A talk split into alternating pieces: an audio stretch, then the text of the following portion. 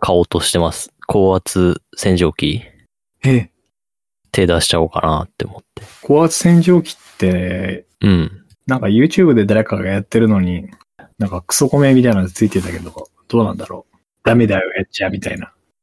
あ、確かにね、ジャーってかけるのは良くないですけど、あの、泡泡にするのに、高圧洗浄機がいるっていう感じなんですよね。ああ、そうなんだ。そう、あの、泡泡のやつって結構圧力がいるっぽくて、だからコンプレッサー使うか高圧洗浄機するかみたいな感じらしくてですね。高圧使ってる割には結構、なんか泡ってゆっくり出るよね、あれ。そうだけ、その分の圧力が泡に変換されるって感じですかね。へえ。で、ズボボボボボボみたいな感じで出るっていうか、うんうん。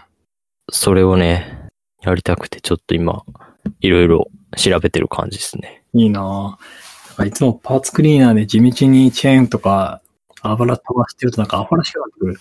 あの、なんだろう。油関係はやっぱりパーツクリーナーとかそういうところでやった方がいいですけど、フレームとかは普通に泡々の方がいいかなって気もしますね。ああ。いや、まあ普通に車をね、洗う時も使えるっていうのがあって、でついでにチャリもって感じで、やっぱ映えるじゃないですか、泡々って。やっぱやってる感あるし。やってる感はあるね。うん。正直、あっこまでは必要ない気もするんすけど、まあ、やってみらんとわからんっていうのもあるし、やってみたい、あれ。で、どこもかしこも結構、泡は戦車みたいなするじゃないですか、最近。うんうんだからなんか、ハマってみようかな、みたいな感じ で。マキちゃん家に掃除しに行こう。そうですね、3000円でやりますよ、掃除高は。えな。なんか、自転車の洗車の相場見たらそんぐらいだったんで、自分でやるやつじゃなくて、やってくれるっていうパターン、そうそうそう。自分でやるんだったら1500円で貸しますよ。あの、聞いてくれてる人とかは、ちょっと割引しますみたいな感じで。う。なんで勝負や始めたいやね。その洗った後にの注油とかがいまいちよくわかんない。そのど、どこまで、どれくらいやればいいのかっていうのが。中油。だっけ、チェーン外すのは一番早いんですよね。結局。したら、チェーン以外は、その、なんだろう。そこまで脱脂されないじゃないですか。うんうんだから、そこまでこう気使わんでいいっていうのがあって。だけど、まあ、そうですね。でも、BB とプーリー関係は、グリスアップは定期的にした方がいいかなっていう気がします。うん。あそれかもうすぐ乾かすかとか。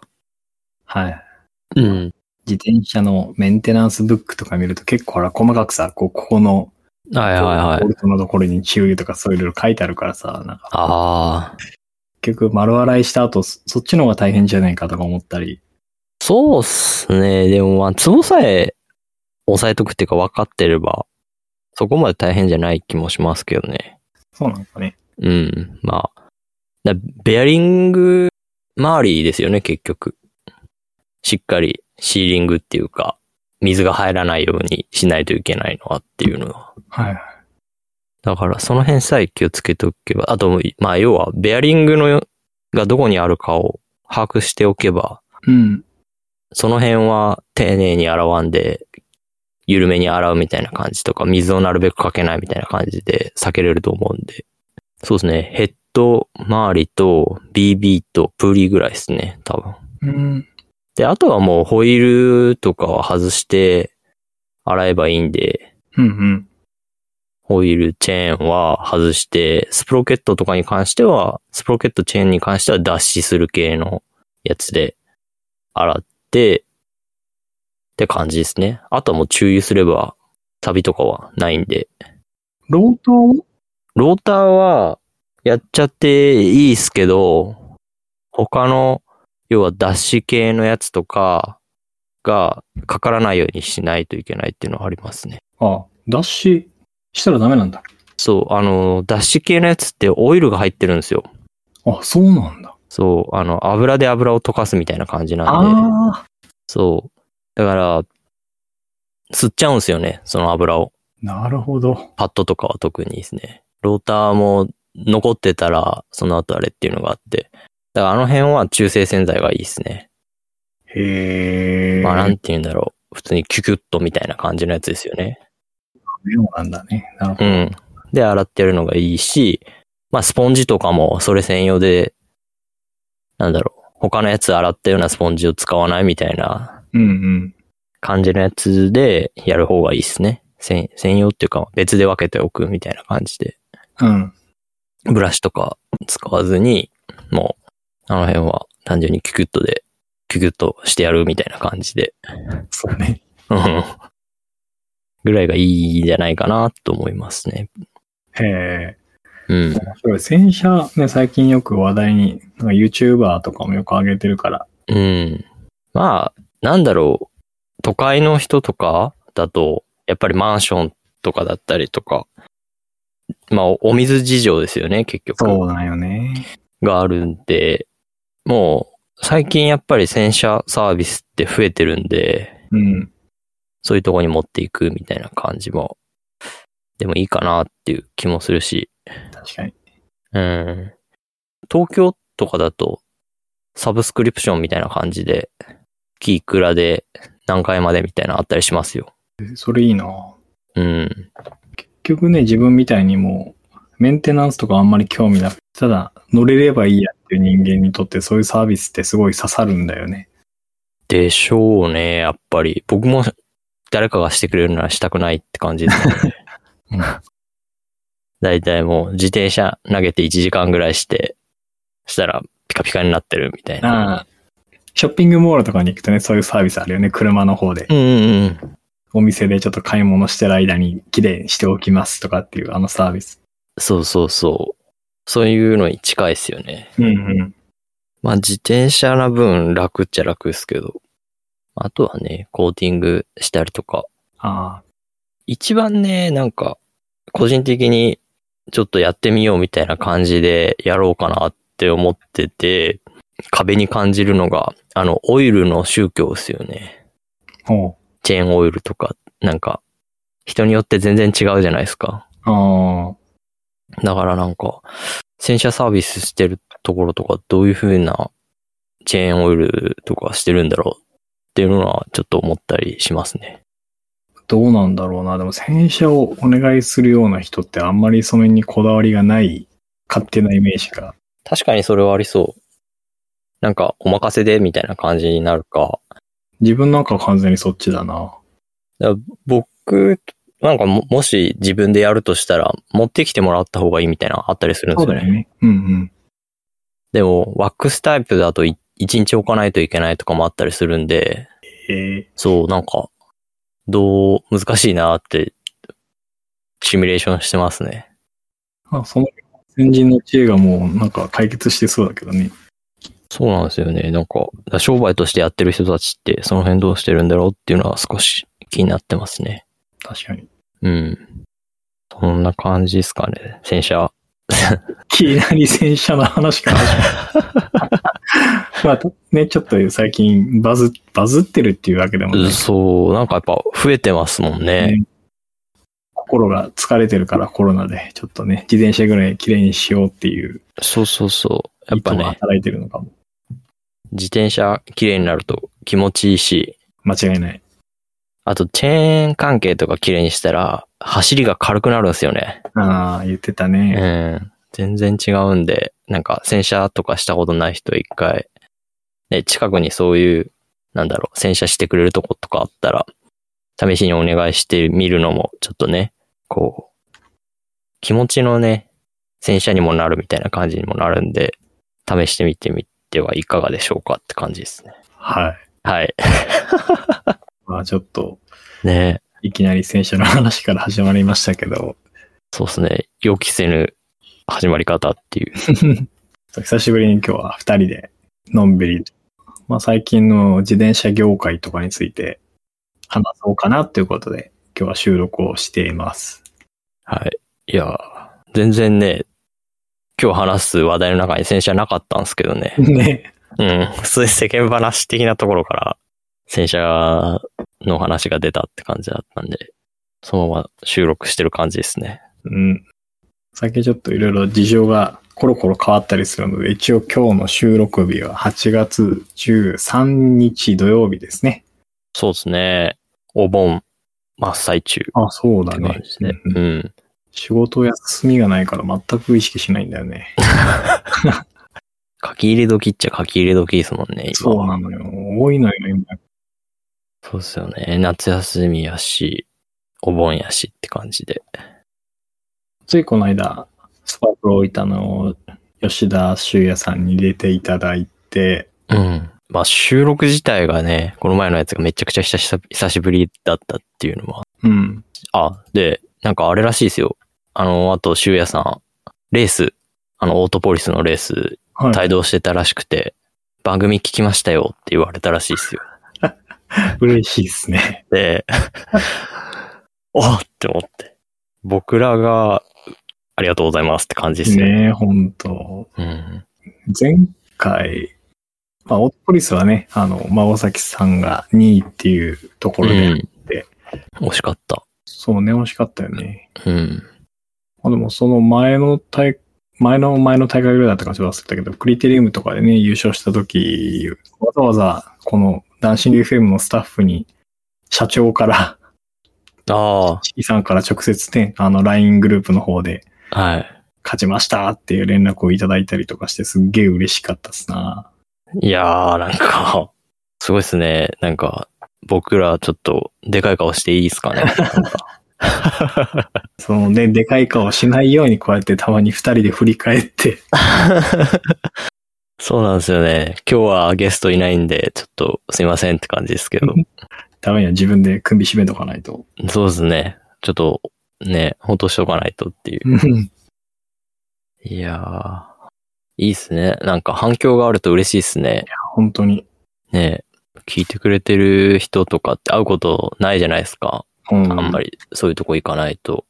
ねいいっすよね。なんか自転車のイベントとかに出れば、もしかしたら声かけられたりするのかもしれんけど、いああ、もう今はもうだいぶまた復活してきてるのかなイベント自体は。行こうと思えば行けるんだろうけどね。そうですね。まあ、ね僕らがめっちゃ気をつけてるっていうのがあ って、あんまり出歩かないっていうのもあるんですけど。うん。修也さんの回を除くと、はい。 4月か。前、前々回がはいはいは公開なので、まあ大体どれくらい、4ヶ月ぐらい経って、まあまた自転車業界もいろいろ変わってきたねっていうところで、い。そうっすね。まあ、皆さんご存知の通り、驚異的な円安が進んでいたりとか、いう状況で、多分、またコロナが第7波が来て、自転車が欲しいっていう方々も増えてくる中で、今の自転車上事情ってどうなってるのっていうところを今日はね、うんう話していんうんき。たいなと。いやとにかく高いくなってるよね、今。ー、そうっすね。もうなんか、新しいモデルは為替を反映してとか、あとはまあ輸送費も上がってると思うし、っていうので、がっつり、そのためにしニューモデル出すぐらいな感じもあるかなぐらいな感じで。 ニューモデルのやつめっちゃ高えって、もうなんか出るたんびに値段の話題が先行するっていうか状況になってますもんね、今。 うんいや、確かに高えけどって思いながら。だって今普通にもうハイエンドモデル200万超えとかあるでしょ。そうだ、この前サーベロの S5 が新しいのが出て、それが完成車で平均で200万円超えてきて、 いよいいよいよそんな時代が来たかみたいな空気になりましたもんね。ねやっぱり、そうっすね。各社値上げ、あと新モデルは、出た瞬間が一番安いぐらいな感じですね、今。 うんうん、発売量は初期ロットが一番安くて、多分次のロットになったら、ちょっと値段上がってるみたいな平気でありますもんね、最近。うんえってなんかしれっと値上げしてないみたいな感じとかあったり。お金持ちの遊びだよね、ロードバイク。もはや。そうっすね。なんかやっぱりインフレしてますよね、だいぶ。多分、まあ、日本の給料が上がってないっていうのもあるかもしれないですけど、国際基準で考えたらだいぶ、いや、国際基準で考えてもだいぶ上がってると思うんですけどね。コロナを無視してやってる国は景気上がってもアメリカとか景気上がってるけど、日本はね、未だにコロナずっとビクビクしながらやってるから、全然景気上がんないし、まあ、その分犠牲者は少ないんで、うん。って感じはありますけど、外国人の受け入れ体制みたいな感じもまだ全然ですもんね。うんうん。ほんと、このご時世受けて、自転車買っといてよかったと思ってね。 マジでね、あの、そのね、4ヶ月前のエピソードが、それっていう感じですけど、買ったのは半年ぐらい前ですもんね。そうね。いやー、多分、いや、やっぱ、アンコロもそういう話してたじゃないですか。うん、してたね。今が一番安いみたいなうんうんうん。感じで。いや、正直、なんだろう。噂半分でそういう感じで少し煽ってた感はあったんですけど、うん個人的に。ここまで上がらんやろって感じですね、正直。こんな上がるっていう感じですもんね。ねいや、正直、あの時とか、上がってもね、そんなね、って感じはあったんですけど、今多分平気で10万ぐらい上がってるんじゃないですか。え。で、なんか、怖いっすもん、値段見るのが。わかる。いや、すごい、すごいですね。マジで。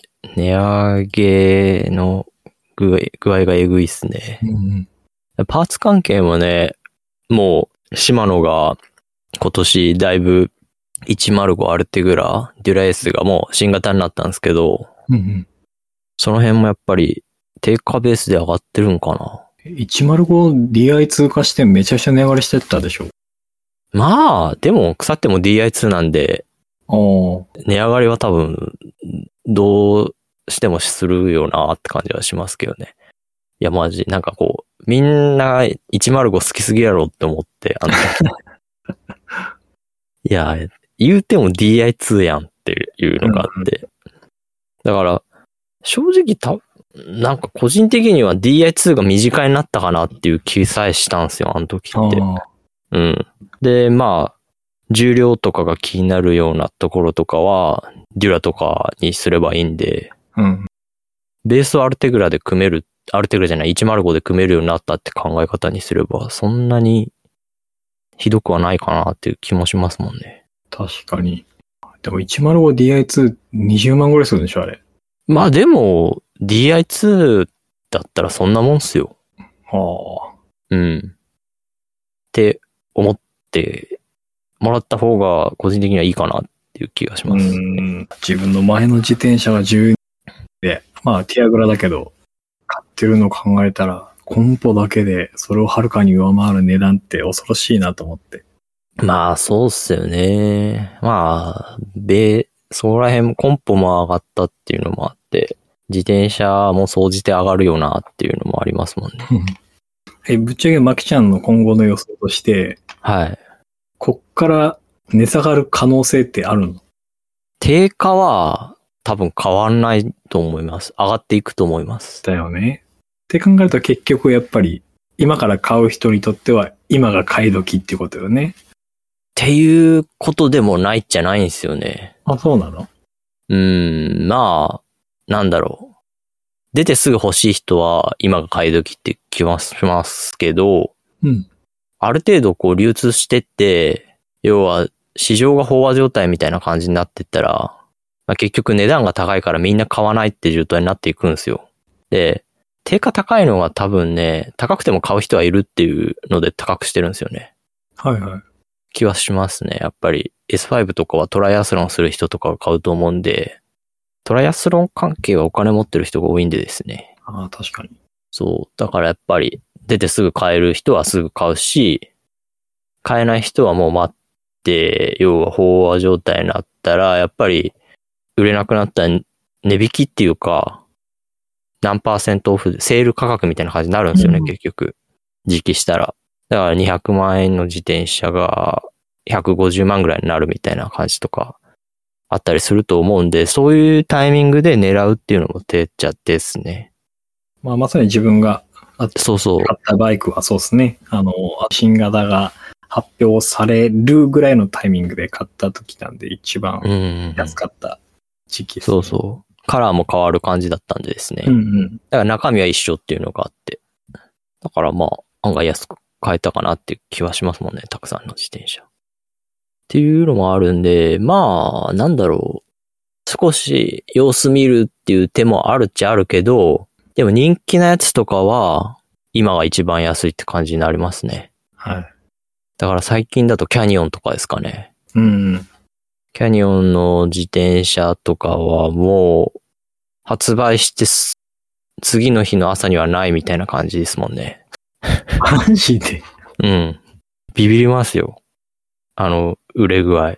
もうでっかいサイズしか残ってないとか。ああ、なるほど。 そう、なんか、うん正直一極集中してる感じはありますもんね。 やっぱりね、コスパがいいんで、うんうん。コスパいいとみんな群がるっていうのがあって、もうすごいですね。キャニオンに関しては即決がいいですね。へえ。うん。そうですね。そう考えて、やっぱパーツ関係上がってますね。なんか、うんうんローターだったりとか、消耗品ですよね、一番来るのは。うん。わかる。ローターパッドとか、結構ね、一時期品薄みたいな感じもあったっぽいし。あと、どうなんやろうか。ブレーキの油圧のホースもがないみたいな話も聞いたし、まあ、なんかね、やっぱりまだ、その消耗品関係とか、その、細々とした部品う。うんうん。とかは、まだ供給が追いついてないし、まあ、島の製品に関しては、もう、幻みたいな感じになってる、僕と。だからもうなんか、あれらしいですよ。なんか、結局そのパーツが手に入らなすぎて、はい。要は二次流通関係、ヤフオクとかメルカリとか、うん。定価で売れるみたいな感じのこと聞きましたもんね。あで、しかも、どこが買うかって言ったら、ショップが買うみたいな感じもあるっぽくて。あ、なるほどね。要はもう、お客さんに自転車をうわ渡せないんで、島野から物が来ないから。だからもう、そういうとこで買って、無理やり組み上げて渡すみたいな感じもあるっぽくて、なんか、なんそれってなったっていう。い定価で仕入れ。うーん。や、儲けないっすよね。だよね。うん。へえーって思いながら。それかもうお客さんが買うとかっていう感じですよね。はい。そう、うち物がないんでみたいな感じで、はよ乗りたいからっていう感じで、お客さんがそういうとこで買って、お店に渡すみたいな感じも。うん。あ、多分そっちかな。しある、あり得る話としては。多分そういう感じもあると思いますね。まあ、とにかくなんかやっぱ、梱包関係は、めっちゃなんか、高値で売れるみたいですね。高値で売れるっていうか、物がないみたいな感じなんで、やっぱなんか、喉から手が欲しいじゃないけど、一時期あの、シマノの DI2 でガーミンとか操作する、なんかワイヤレスユニットとか、ああいうのも品薄で、は手に入らなかったもんね。今はもうだいぶ補充されてるっぽいけど。そうっすね。やっぱ、しかも、タイミング的にこう、その辺が代替わりするタイミングだったじゃないですか。うんうん。ここ1、2年、1年ぐらいか。要は、新型になるタイミングだったんで、新型になるタイミングの時って、要は、たくさん作らないんですよね。なあ。そう、島の側とかも。で、まして、半導体不足だったっていうのもあって、うんうん。うん。やっぱその辺も影響してきてるんじゃないかなっていう。だから、そうですね。レースとか見てて、ツールドフランスとか見てたら、うん。結構今年、なんだろう、チェーン外れてる選手多かったんですよ。ほうほあれなんでかっていうと、まあ、島野の選手、島野使ってるところとかですね。あの、12足のパワーメーター付きのデュラエースのクランクうんっていうのがあるんですけども、それがマジで幻みたいな感じになってるっぽくて今、う。プロでもプロでも。わおいや、プロでもエース級しか持ってないぐらいな感じらしくて、金払っても手に入らないみたいな感じなんで、で、それが、要は、プロでも全然流通してないくて、みんな11足のクランク使ってたみたいなんですよね。うんうん。そしたらなんかやっぱ多分ちょっと合わないんでしょうね。タイミングとかが来ると。それで、めっちゃチェーン落ちしてたみたいなあ感じがあって。だからなんか、ちょっとどうなんって感じはありましたもんね。要は、なんだろう、コンポは手に入って12足やけど、クランクだけは11足とか、そういう状況になってるーいみたいいな感じだったっぽくて。やっぱりチェーンの幅とか変わってくるんで、11足と12足で。うんだからそういう細かいところで、やっぱプロの人たちってすごいパワー出すんで、そういうのでね、噛み合わなくなってチェーンが落ちるみたいな感じもあったりするんじゃないかなって。ひえそうなんですよね。だから普段、普段からチェーンとか落ちてるスラムとかからしたら考えられないことなんですけどね。その、チェーンが落ちないとか。そう。だから逆にシマノが目立つっていうね。うん。え、島野何チェーン落ちてるみたいな感じで。カンパに関してはチェーンが切れるっていうね、あ事象もあったりして。なんか、ツールドフランスのちょっと、うがった見方ですね。こういうのは。あそういうレースの楽しみ方もありますって感じで。ーうんうんだからまあ、そうですね。大事に自転車に乗りましょうって感じでうん。すいね。や、マジ それ。それなんよ。だからさ、はい。気軽に乗れ、乗れなくて、逆 に。なんか、不安になっちゃう、すごく。大丈夫ですよ。もうなんか、最近全然落車とかしてないでしょ。うん、落車はしてないけど、いつね、いかなるとき、何が起こるかわかんないし、自分がどんなに気をつけててもっていうのもあるし。あ、そうですよね。巻き込まれ、みたいなのもあったりするし。まあね、それは怖がっててもどうしようもないんだけど、なんか、うん。ちょっとそこまでみたいな、だったら、もう前の自転車乗ろうかな、みたいな。はいはい はい。いよいよ神だらバイクみたいな感じそう そう。になる感じですね。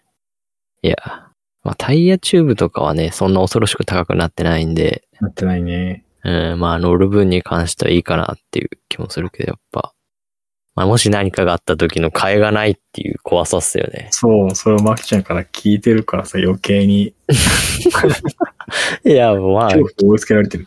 あでも、105の DI2 という、こうね、少し安いモデルも出た んで、非常に DI2 でも買いやすくなったかなっていう気もするんですね。なんか105とアルテグラ DI2 の重量比較みたいなのを今日まさに YouTube でバイクショップの方が上げてるやつ。 はいはいはい。まあ、400g ぐらいの差ああ。があるって言ってたね。 400g だったら、あボトル捨てればいいんで、うん 今今ね、ボトル捨てるかっていう話になるんですけど、捨てないよね。うん、 捨てないですね。まあトイレ行ったら多分 400g やぐらいは減る減ると思うんで、うん。乗るたんびにトイレ行きましょうって感じですかね。まあそれね、その 400g でも追い求めてお金に痛みをつけずっていう方もいらっしゃるだろうから。 うん。でも自分はほら一つ前のアルテグラ DI2 だから、うん。どうなんだろう一番新しい105の DI2 とそんなに変わんないんじゃないって勝手に思ってるけど。どうなんだろう互換性あるんかなあ、確かに。互換性に関してはわかんないっす。うんうん。なんで、まあ、気をつけて乗ってください。マジでそれ。うん。島野はね、その辺ちょっとわかんないんでですね。スラムとかはね、前の E タップとか普通に使えるっぽいっていうのがあるんで。で今の自転車、もしね、万が一、フうん。レームとかああ。行っちゃったらもう、自転車多分引退するんじゃないかなと思うもん。フレーム行ったらフレームをなんか買えばいいんすよ。でも、フレームが行くような状況って大体一緒にコンポポ行ってない。コンポはね、案外丈夫なんで削れたぐらいで多分済むと思うんで、折れたりがさすがに、折れたりするんだったら多分死んでると思うんで、ああ、確かに、まあそうだね。うんそう、だからまあね、まあ無茶さえしなければ、いや、今のね、自転車、だいぶ頑丈っすよ。おうん、カーボンとかも昔より全然、ほんとよっぽどのことがない限りは、うん、そんな激しくは壊れないと思うんで、うん。ツイッターってさ、自分がフォローしてなくてもいろんな周りの人がいいねしたやつとかが紛れ込んでくるじゃない。ああ、そうですね。たまにありますね、そういうの。それでね、クラックが入ったみたいなのをしょっちゅう見るからさ、なんか見るためにすげえ暗い気持ちになるよね、これ。いやー、クラッは普通に乗ってて落車しても、入んないっすよ、多分。だって、いや、ツールとか見てて、普通に落車した後みんな乗ってるじゃないですか。確かに言われてみれば。うん、だから、多分その、一昔前のチャリだとわかんないですけど、最近のチャリはよっぽどのことがない限りそういうのないんじゃないかな。はあ、今の例えば分かりやすかった。確かにツールでみんな倒れても普通に乗ってるね。そう。で、まあ、そのなんだろう、ちょっとこうよ、ブレーキのパッドに当たるとかだったらチャリ変えたりはしてますけど、うんうんうん。多分そういう、そのフレームがすどうこうみたいな感じのあんまないっすもんね。みんな大体落車してもその後普通にゴールしてたりするじゃないですか。うんうん。だからまあ、そのよっぽどの落車じゃない限り、で要は落車した後縁石に突っ込むとか、うん。二次被害的な感じで引かれるとか。はい。いや、たまにね、引かれてもね、大丈夫なね、自転車とかあったりするんですよね、マ ジ。どういうことみたいな感じで。フレームとかよりも先にリアディレイラーとかそっちの方がいいかそうな。そうそう。まあ、ディレラーハンガーだったりとかディレねイラー。ハンガーか。うん。そうそう。とかは行ったりとかすると思うんで、あとはパッ、パッドじゃないや、あの、ね、なんだろう、ローターが曲がるとか、うんうん。とかはあるかもしれないですけど、致命傷はそこまでないんじゃないかな。まあ、傷が入るとかは絶対あるんですけど、うんうん。まあ、傷ぐらいだったらね、まあなんかタッチアップか、なんかすればいいっていうのがあるって感じかな。うん。まあ、そこまでビビって、ビビんなくてもいい気がしますね。てかやっぱりの、乗らないと慣れないっていうのもあるんで、 そうなんよね。そう、乗らない方が怖さが増すかなっていう気はしますもんね。で、僕らみたいにこうレースとか出ないし、平地もね、そんなビャンビャン飛ばすみたいな感じじゃなければ、うんそんな激しく、なんだろう、落車でダメージをみたいなことも少ないと思うんで、うん。出せないからね。そう。そうなんですよね。だからまあ、事故とかの話とか聞くと、やっぱりスピード出してるからこそ、事故の影響っていうか、事故の範囲みたいなのが大きくなるっていうのはあるじゃないですか、規模みたいな。はいはいだからスピードをそんなに出さなければ、事故もそこまで規模は大きくならないと思うんで。うんうん。まあ、自分の範疇で乗るのがいいのかなっていう気がしますね。はい。うん。無茶すると良くないっていうか。その通りだね。うん。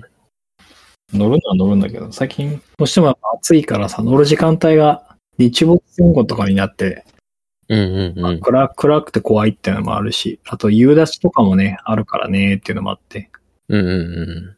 確かに。そそういうところの理由もあって。うん。夜、そうですね。今の最近のライトって結構明るいのが多いんで、ねうん。中華系のライトとかだと、明るい上に結構安かったりするんですよね。だからまあ、その辺を使ってみてもいい。キャットアイが一番いいっていうのはあるんですけど、うん。いいですけど、まあまあ高いんで、うん。やっぱ明るい方がいいんでですね。明るさを求めて中華系のライトとか、まあ最近だとガシロンだったりとか、オーライトとかかなどっかの OEM してたりとか、結構パッケージとかもちゃんとしてるところが多いんで、うんうん。まあその辺も試してみるのもいいかなっていう気はしますね。個人的にガシロンのところを使ってるんですけど、物はいいですもんね。ええうん、明るいし、なんか、次のキャットアイになれるかなっていう気はしてますね。うん。まはい。あでもキャットアイが結局、まあ中華系のライトも実は前買って、それで使ってたんだけど、なんだかんだキャットアイの方がしっかりしてていいなと思ったから今回はキャットアイもフロントもリアも一個ずつ買い足して、ああ、使い勝手はいいですもんね、キャットアイ。ねうん。かゆいてくところに手が届くというか。そうそう。うん。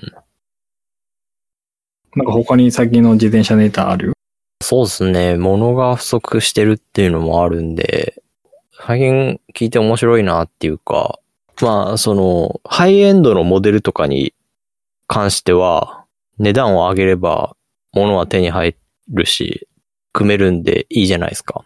うん。で、買ってくれる人も少しはおるいると思うんで、はい。で、要は入門モデル関係とかが結構今カオスっぽくて、カオス。そう、結局その、入門モデルってやっぱり値段が高すぎると買わないじゃないですか。うん。だから、まあ値段に関しては、あんまり高くないようにしてるっぽいんですよ。はいはだから、その分、パーツのグレードとかを下げるみたいな感じになってる、きてるっぽくて、い。ああ、まあそうよね。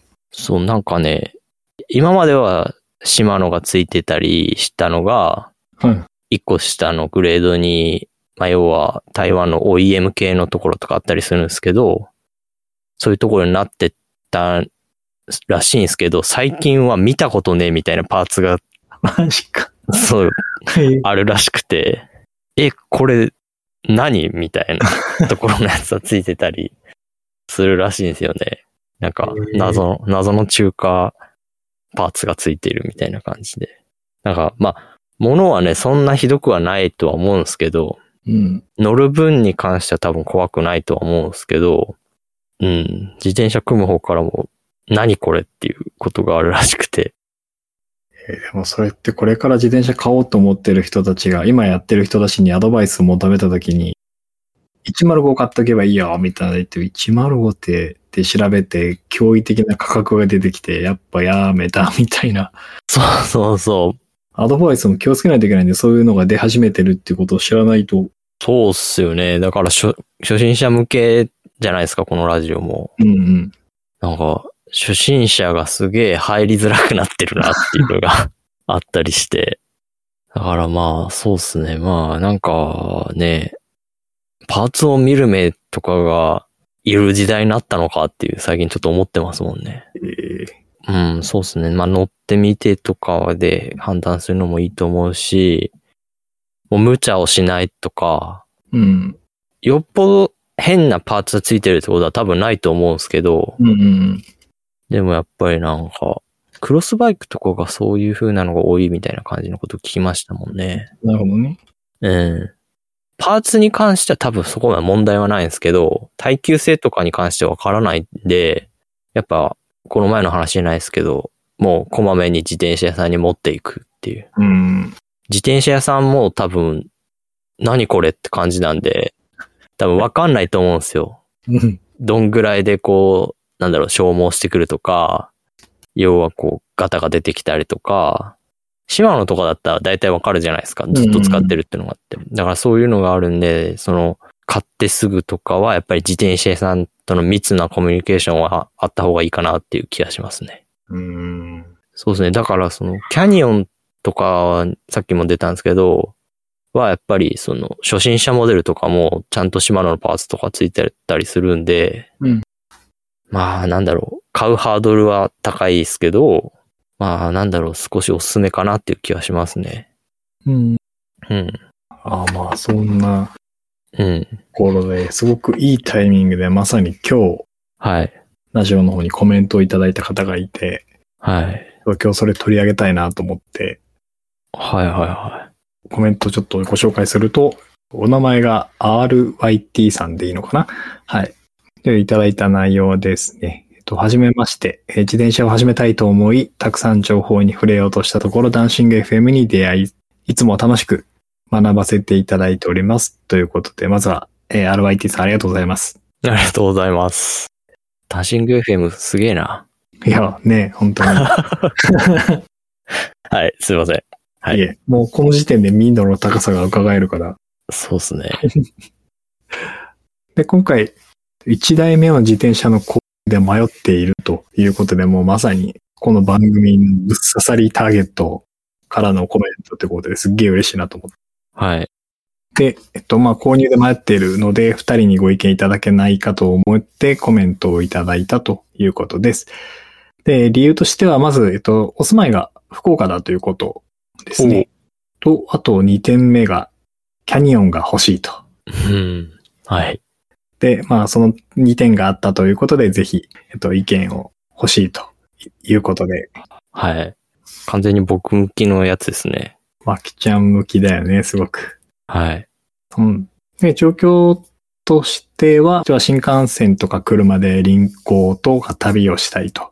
あと、トレイルランをされていて、運動とか自然がすごく好きって、今のところレースとかは特に考えていないけれど、まあ、運動が好きなので、まあ、スピードも求めたりしそうだなということで言ってらっしゃいます。で、最初にキャニオン、アルティメイトかエンデュランスに興味を持たれていて、店舗でいろんな自転車を見ていくたびにコスパの良さに驚いていると、まあ、キャニオンですもんね、さすがっていう感じですけどうんうんうんただまあ、やはり1台目というところですごく引っかかっているということで、で、まあ、キャニオンのその近くで修理対応してくださる店舗があるとかいう話も一応確認はされてはいるみたいなんですけうん。ど、ああ。ただまあ、あとはカーボンかアルミかみたいなところも決めきれずみたいないうところで悩んでいらっしゃるという感じで、で、ただあの、ハマるとこだわるタイプの性格ということらしいですね。ということで、アドバイスをいただけますとありがたいですということで、コメントをいただいております。ありがとうございます。ありがとうございます。ええ感動です。感動っすね。おじさん感動です。いやー、いいっすね。嬉しいっすね。 もうコメントをいただいただけでもう感動して、回答はもうマキちゃんに全振りする。いやー、まあ、いいんすけど。 キャニオンのモデルの話もしていいんすかね、もうすぐ。 RYT さんはすごくキャニオンのことを調べていらっしゃるっていうことなんで、おそらくもう、マキちゃんから、もうこれだっていう回答を多分期待されていらっしゃる気がするんで、いやー、そうっすね。アルティメイトがいいんじゃないですかね。アルティメイトは全然キャニオンが分かってないけど、どれだろえっとね、軽量モデルみたいな感じですね。う。え、エアロ系んじゃないやつですね。あ、レーススポーツ。はいはいはい。そう。が、いいかなっていう気がしますね。その心はまあ、最近、いや、結構、前一回乗ったことあるんで、乗り心地が結構良かったっていうのもあって、おーで、軽いし、で、最近の流れだともう、ホイールさえ変えれば、ある程度の悪路みたいなのも走れるっていうのがあって、えうん。だからまあ、それが一番、万能に乗れるんで、潰しが効く一台かなっていう気はしますね。どうせ多分ディスクブレーキだと思うんで、ーうんうん。うん。もうパッと見たやつで一番安いやつだと、うん。 SL7 で105搭載の20万ぐらい、20万切るぐらいの金額であるのはある。そうですね。多分そんぐらいであると思いますもんね。でも今の時代からしたらだいぶ良心的だな、この価格。う。そうですね。で、しかもやっぱりちゃんと、で、ホイールも結構いいのついてるんですよ、キャニオンって。はいはい。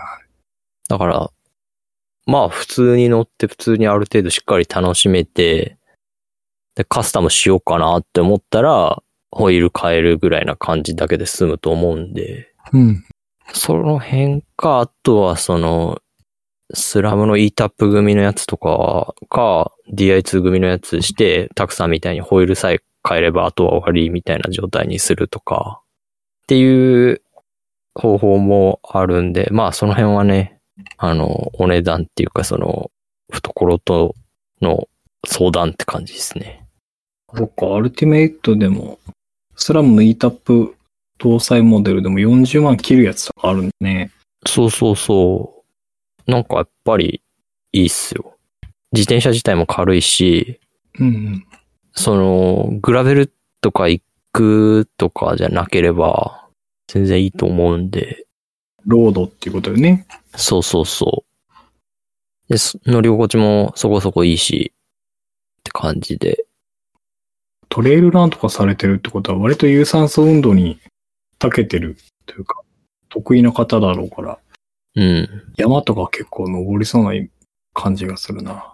そう、なんか、多分ハマるとしたらレースよりヒルクライムだと思うんですよね。うんうん。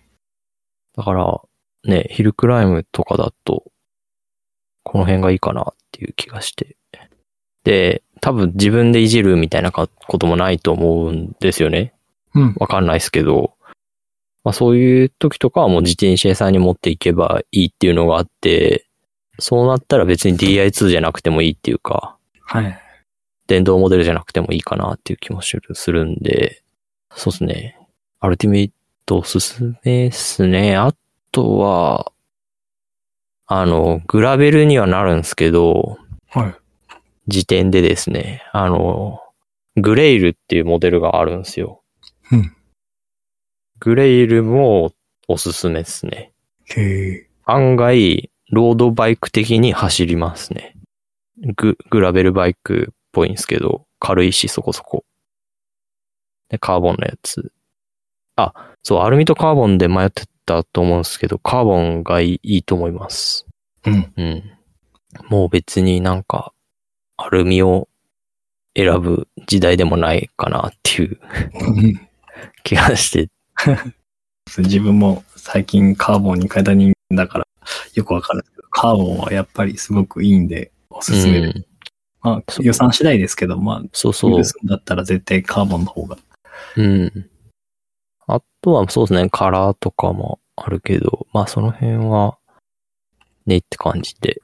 うんうん。うん。まあその辺かな。アルティメイトか、まあエンデュレースよりは、エンデュレースでもいいっちゃいいっすけどね。エンデュレースよりはグレールの方が面白いかなっていう気もしますけどね。あの、ブルベとか走るとかなったらグレールも面白いかなっていう気はするんですよね。うんうん。多分、ヒルクライムとか行きそうな気がするんで、アルティメイトがおすいい気がします。決まりました。決まりました。僕らの答えは、アルティメイトです。 RIT さん購入のご報告お待ちしております。ものがね、あったらって感じですけど。確うん。かに。うん。あ、でもなんか今見たら、全部カミングスーンになってるね。そうですね。なんか、あれなんですよね。在庫ないのは大体最近カミングスーンになってますね。ああ、そういうこで、と。なんか、月曜かなとかに、ツイッターとかで、なんか、在庫入りましたみたいな感じの報告とかが出るんですよ。次、何曜日にこのモデルが入ってきますみたいなのとかあるんで、うんうん。あの、多分キャニオンの、キャニオンジャパンのツイッターアカウントをフォローしておけば、情報はしっかり入ってくると思います。いいアドバイス。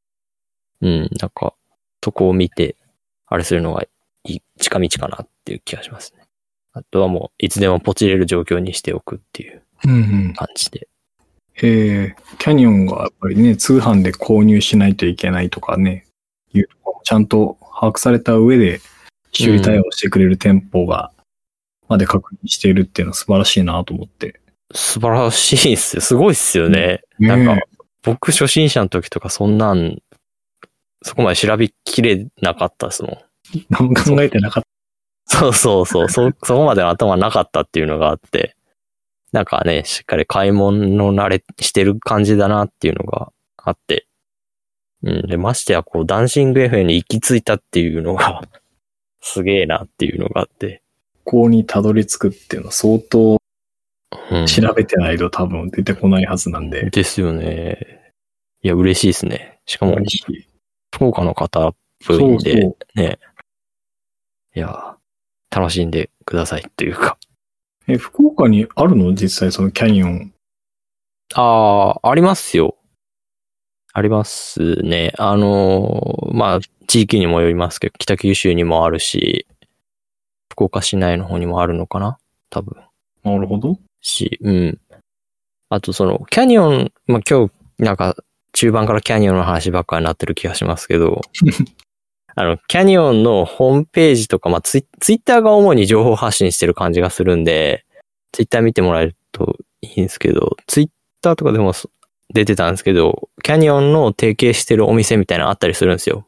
はいはあの、要は、キャニオンの、こう、正規メンテナンスショップみたいな感じ。っていうのの一覧に、九州はね、福岡に2店舗だけとかだったんですよね。い。ええ北九州に1店舗と、あとどこだ久留米、久留米やったんかなどっか忘れましたけど、どっかに1店舗って感じで。あとは、その普通に、お店に訪ねたら、やってくれたりしますんで。ほうほうん、なんか問い合わせて、多分嫌なところとかは、キャニオンは取り扱いませんみたいな感じでホームページとかで書いてたりとか、普通にその連絡したら、あ、すいません、みたいな。うちじゃやってないんですよ、みたいな感じのこと言ってくれると思うんで。うんうん。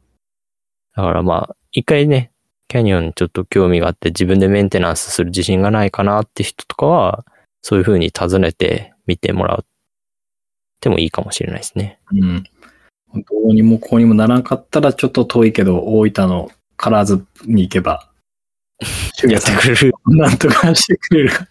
この前その話聞いてないんで、わかんないですけど、多分、多分、なんか、ダンシング FM 聞いたとか言えば、あの人は、なんか、うん、やってくれる。そうな気がする。うん。そうですね。なんか、うん。うん。まあ、ちょっとね、キャニオンの話ばっかりしてますけど、私たちは決してキャニオンの回し物ではないですし、そうっすね。紹介しても一銭たりとも入ってこないので、その点は本当にフラットに意見を言っているというところは、ご理解いただければと思います。そうですね。まあ、僕が単純にキャニオンに乗ってるってだけで、うんうん。うん。で、まあ、次買うとしたらキャニオンかなぐらいな感じなんで、そんぐらいの立ち位置ですよね。うん。まあ RYT さんにとって、まあ、いい、いい話なのかわかんないですけど、マキちゃんも僕も二人とも通販でああ、そうです自ね転。車を買ってるので、それでもやっぱりこれだけ自転車楽しくやってますし、だからそこまで通販で買うってことについて不安に思っていただく必要はないのかなっていうところだけはきちんとお伝えしておきたいですね。そうですね。もう単なるハードな感じ、ハードな、なるだけなんで、ソフトとかね、遊び方とかそういうのは、自分たちっていうか、乗ってみてわかるみたいなところがあるんで、やっぱり、買って乗ってみるのが一番っていうのがあるんで、そうね。うん。楽しい。ようこそって感じですね。ねまだ買ってないけど。えまあでも今が多分一番、これだけ調べていらっしゃってっていうところなので、もう多分今すぐにっていうレベルだと思うので、そうっすね。もうちょっと安く、んキャニオンも安くなるタイミングっていうのがあるのかなああ、セールはありますね。あ。おうシーズンオフぐらい。12月とかかな。なんかね、あ、ありますけど、今はもう多分ないんじゃないかな。なんかね、そんな気がする。うん。しな、やらなくても売れると思う。確かに。うん。ずっと状況をウォッチして、在庫が入荷したらすぐ買うぐらいの気持ちでおった方が良さそそううなっすねだからまあそうですね。まあ売れなくて困ってるところとかもあるんですけどね。正直うんね。そんな感じなんで、まあ、頑張って買ってくださいって感じですね。在庫できない見てね。そうそう、ほんと頑張らんと買えないんで、うん、チェックして。あと、そのなんだろう、リマインダーみたいなできるんで、なんか入荷したらメール来るみたいなはい。感じのもあったりするんで、まあそういうのをチェックして、で、ツイッターとかをチェックするみたいな感じうんで。うんうん。コメントを見る限り、まあ、トレイルランとかも割と、なんだろう。お金かかりそうな趣味な気もしないでもないから、そうですね。ある程度予算感は持ってらっしゃるのかもしれないですな。そうですね。この辺に関して、予算に関しては全然書いてないんですけど、うんまあ、ある程度予算はあるということを見越しての。まあでもアルティメットかエンエンデュランスっていうふうにもう書いていらっしゃるってことはそれぐらいの金額感で考えてはいるんだろうん。まあ、カーボンで、あとはまあ、そうですね。アルティメイトがいいかな。うん。う。でもそもそもキャニオンにアルミってあるんだ。ありますよ。それは知らなかった。そうですね。あんまイメージないですけど、あるんかな今。 今あるんかななさそうな気がしてきたぞ。で一番買いのモデルがエンデュランス AL とかじゃないああ、あるんだ。エンデュレースか。エンデュレースに関しては AL あるんですね。えーあ、AL か、あアルミか。そういうことあか。る意味、うん、モデルがあるし。結構ね、キャニオンのアルミモデルはいいっていう話は聞きますけど。えーでもなんか、価格の差からしたらもう別にカーボンでいいんじゃないかなっていう気もしますもんね。確かに。しかもさっきも話したけど、最近のカーボンは丈夫なんで、うんうん。うん。パーツですよね、正直。やっぱカーボンのやつの方がパーツが結構軽いパーツがついてるっていうのがあって、はい。だから、トータルで見るとやっぱりカーボンモデルの方が軽いって感じになるんで、うん。後々のことを考えてったら、軽いに越したことはないかなっていう感じかな。ヘンリュレースってもやっぱ15万以上するって考えたら、うん。で、ティアグラとかでしょ。したら、あと5万追加すれば、カーボンで105、うん。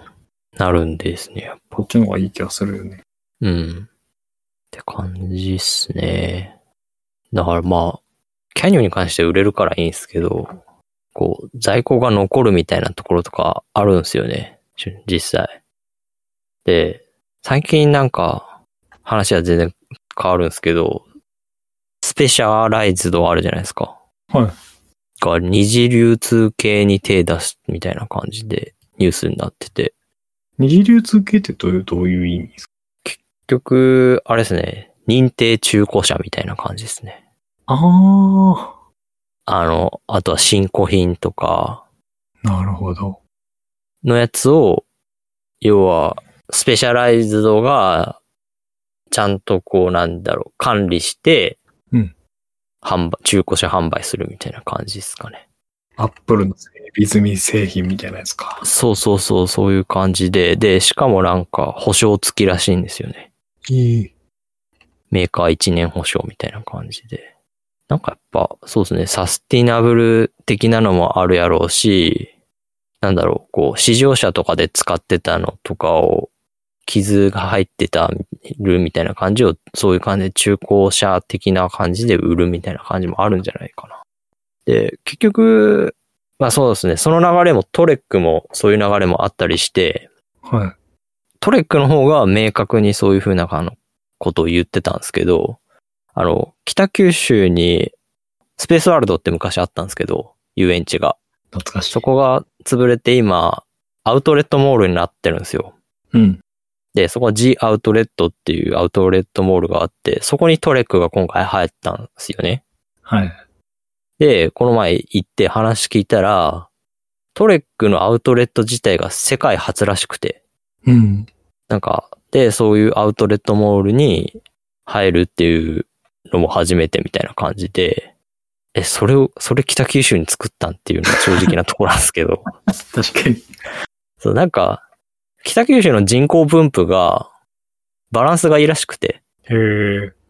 年寄りが多いイメージがあるんですけど、子供も結構多いんですよ。うん。そう、なんかやっぱ子育てしやすいみたいな感じが北九州結構あるんで、病院が多いんでですね、北九州って。ほうほうだから、そういうのもあって、若い人も年寄りも子供もおるみたいな感じで、データが取りやすいんやんって思って。うん、確かに。そう、客層とか、要は購買層のっていうのもあるし、で、そこにアウトレットの自転車をバーって集めるみたいな感じで、うん。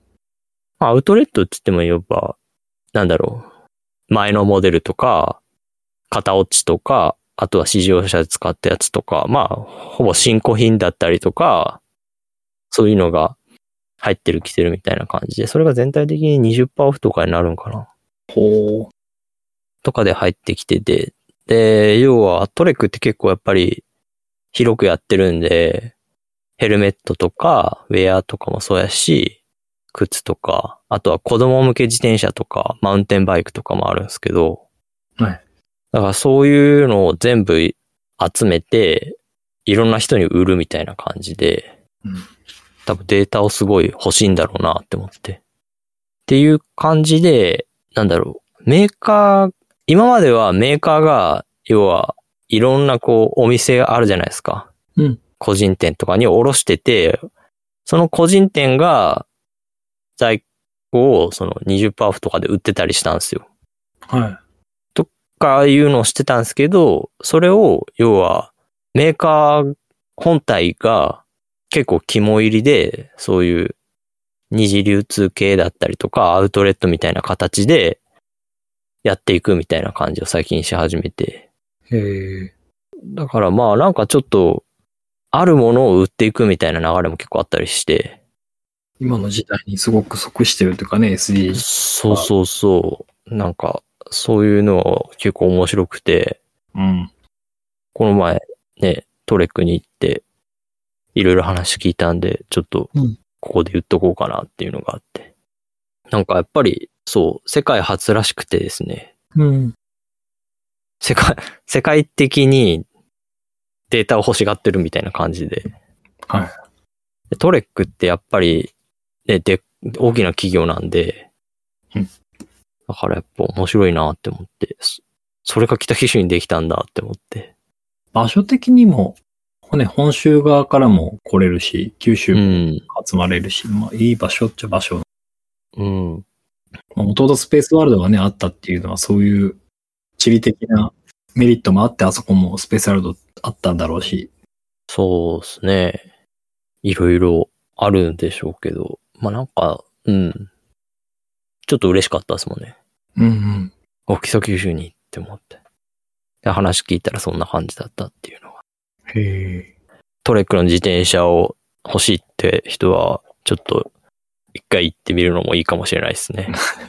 そうね。ちょっと関東とか、東北、北海道の人は厳しいかもしれないでそうすでけすど。、ね。まあ、だい、そん、まあそうですね。まあ、ね、県、九州県内の人がひ聞いてくれてると思うんで、 多いと思うんでですね。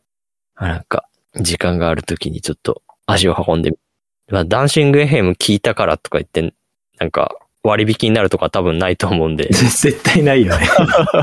そこまでの力持ってないんで僕らは。でもなんか、ラジオでこんなこと言ってましたみたいな感じのことを言ってくれたら僕らがちょっと嬉しいですって感じですそうですね。うん。いや、なんか面白いなーって思って、個人的うんに。うん。そういうアウトレットとか。そんな感じですかまあなんか、主にキャニオンの話ばっかりだったけど、そうっす ね。まあでもなんキかャニオンを通じていろんな、まあ最近の事情が見えてきたところもあるんで、そうっすね。最近なんか、自転車買うんやけど、どんなんがいいんやろうみたいな話がめっちゃくちゃ来るんですけど、まさかラジオで来るとは思わなかったですね。ねうん。え、マキちゃんコンサル業したら、いや、自転車こ、販売コンサルタントみたいな販感売じコンサル、 もう怪しさ満点で 典型的なもう怪しいコンサル。ねえ。いや、でもなんか、絶対必要ですよね。うん。多分、お店側も必要だと思うんですよね、そういう人って。めちゃくちゃ重要あると思う。うん。お店にやっぱりいきなり行くのはすごく抵抗があるっていう人が最初に気軽に相談できる窓口的な。そうそうそう。絶対、需要はあるよなって思うんですけどね。なんか、いいやり方ないかなってちょいちょい思ったりしますもんね。あの、なんて言うんだろう。救急車、病院に行くか行かないかみたいな感じのやつですよね。なんかこう、自転車屋さんに持って行った方がいいかどうかとか、もあったりするじゃないですか。はい。とか、自転車買う前にすげえ悩んでる時とかもですね、やっぱこう、うんまあまあそういう風に相談されますもんね。なんかやろう、やりたいですね、なんか。純粋にね、コンサル、コンサル料だけもらって、自転車屋さんからはバックは何く、くれないでしょ、自転車屋さんは多分。いやむしろバックない方が、あれよね、忖度なく意見が言えるし、そうそうそこの自転車屋さんがいいっすよとか普通に言えるし、う。うん。やっぱね、メカニックも当たり外れがあるんでですね。外れを、の話を聞くと、やっぱそういうの必要やろうなって気がしますもんね。まあなんかあったらね、このラジオ聞いてる方とかは少しね、聞いてもらえれば答えれる範囲で。ラジオにコメントいただければ、うん。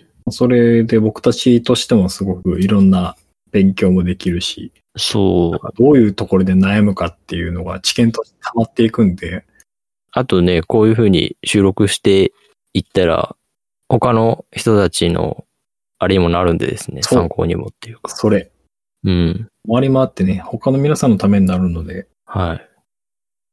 そしたらやっぱりみんな多分、ああ、同じようなところでね、みんな悩んでるうん。ねわかるだけでも気持ち楽になるだろうし、そうっすね。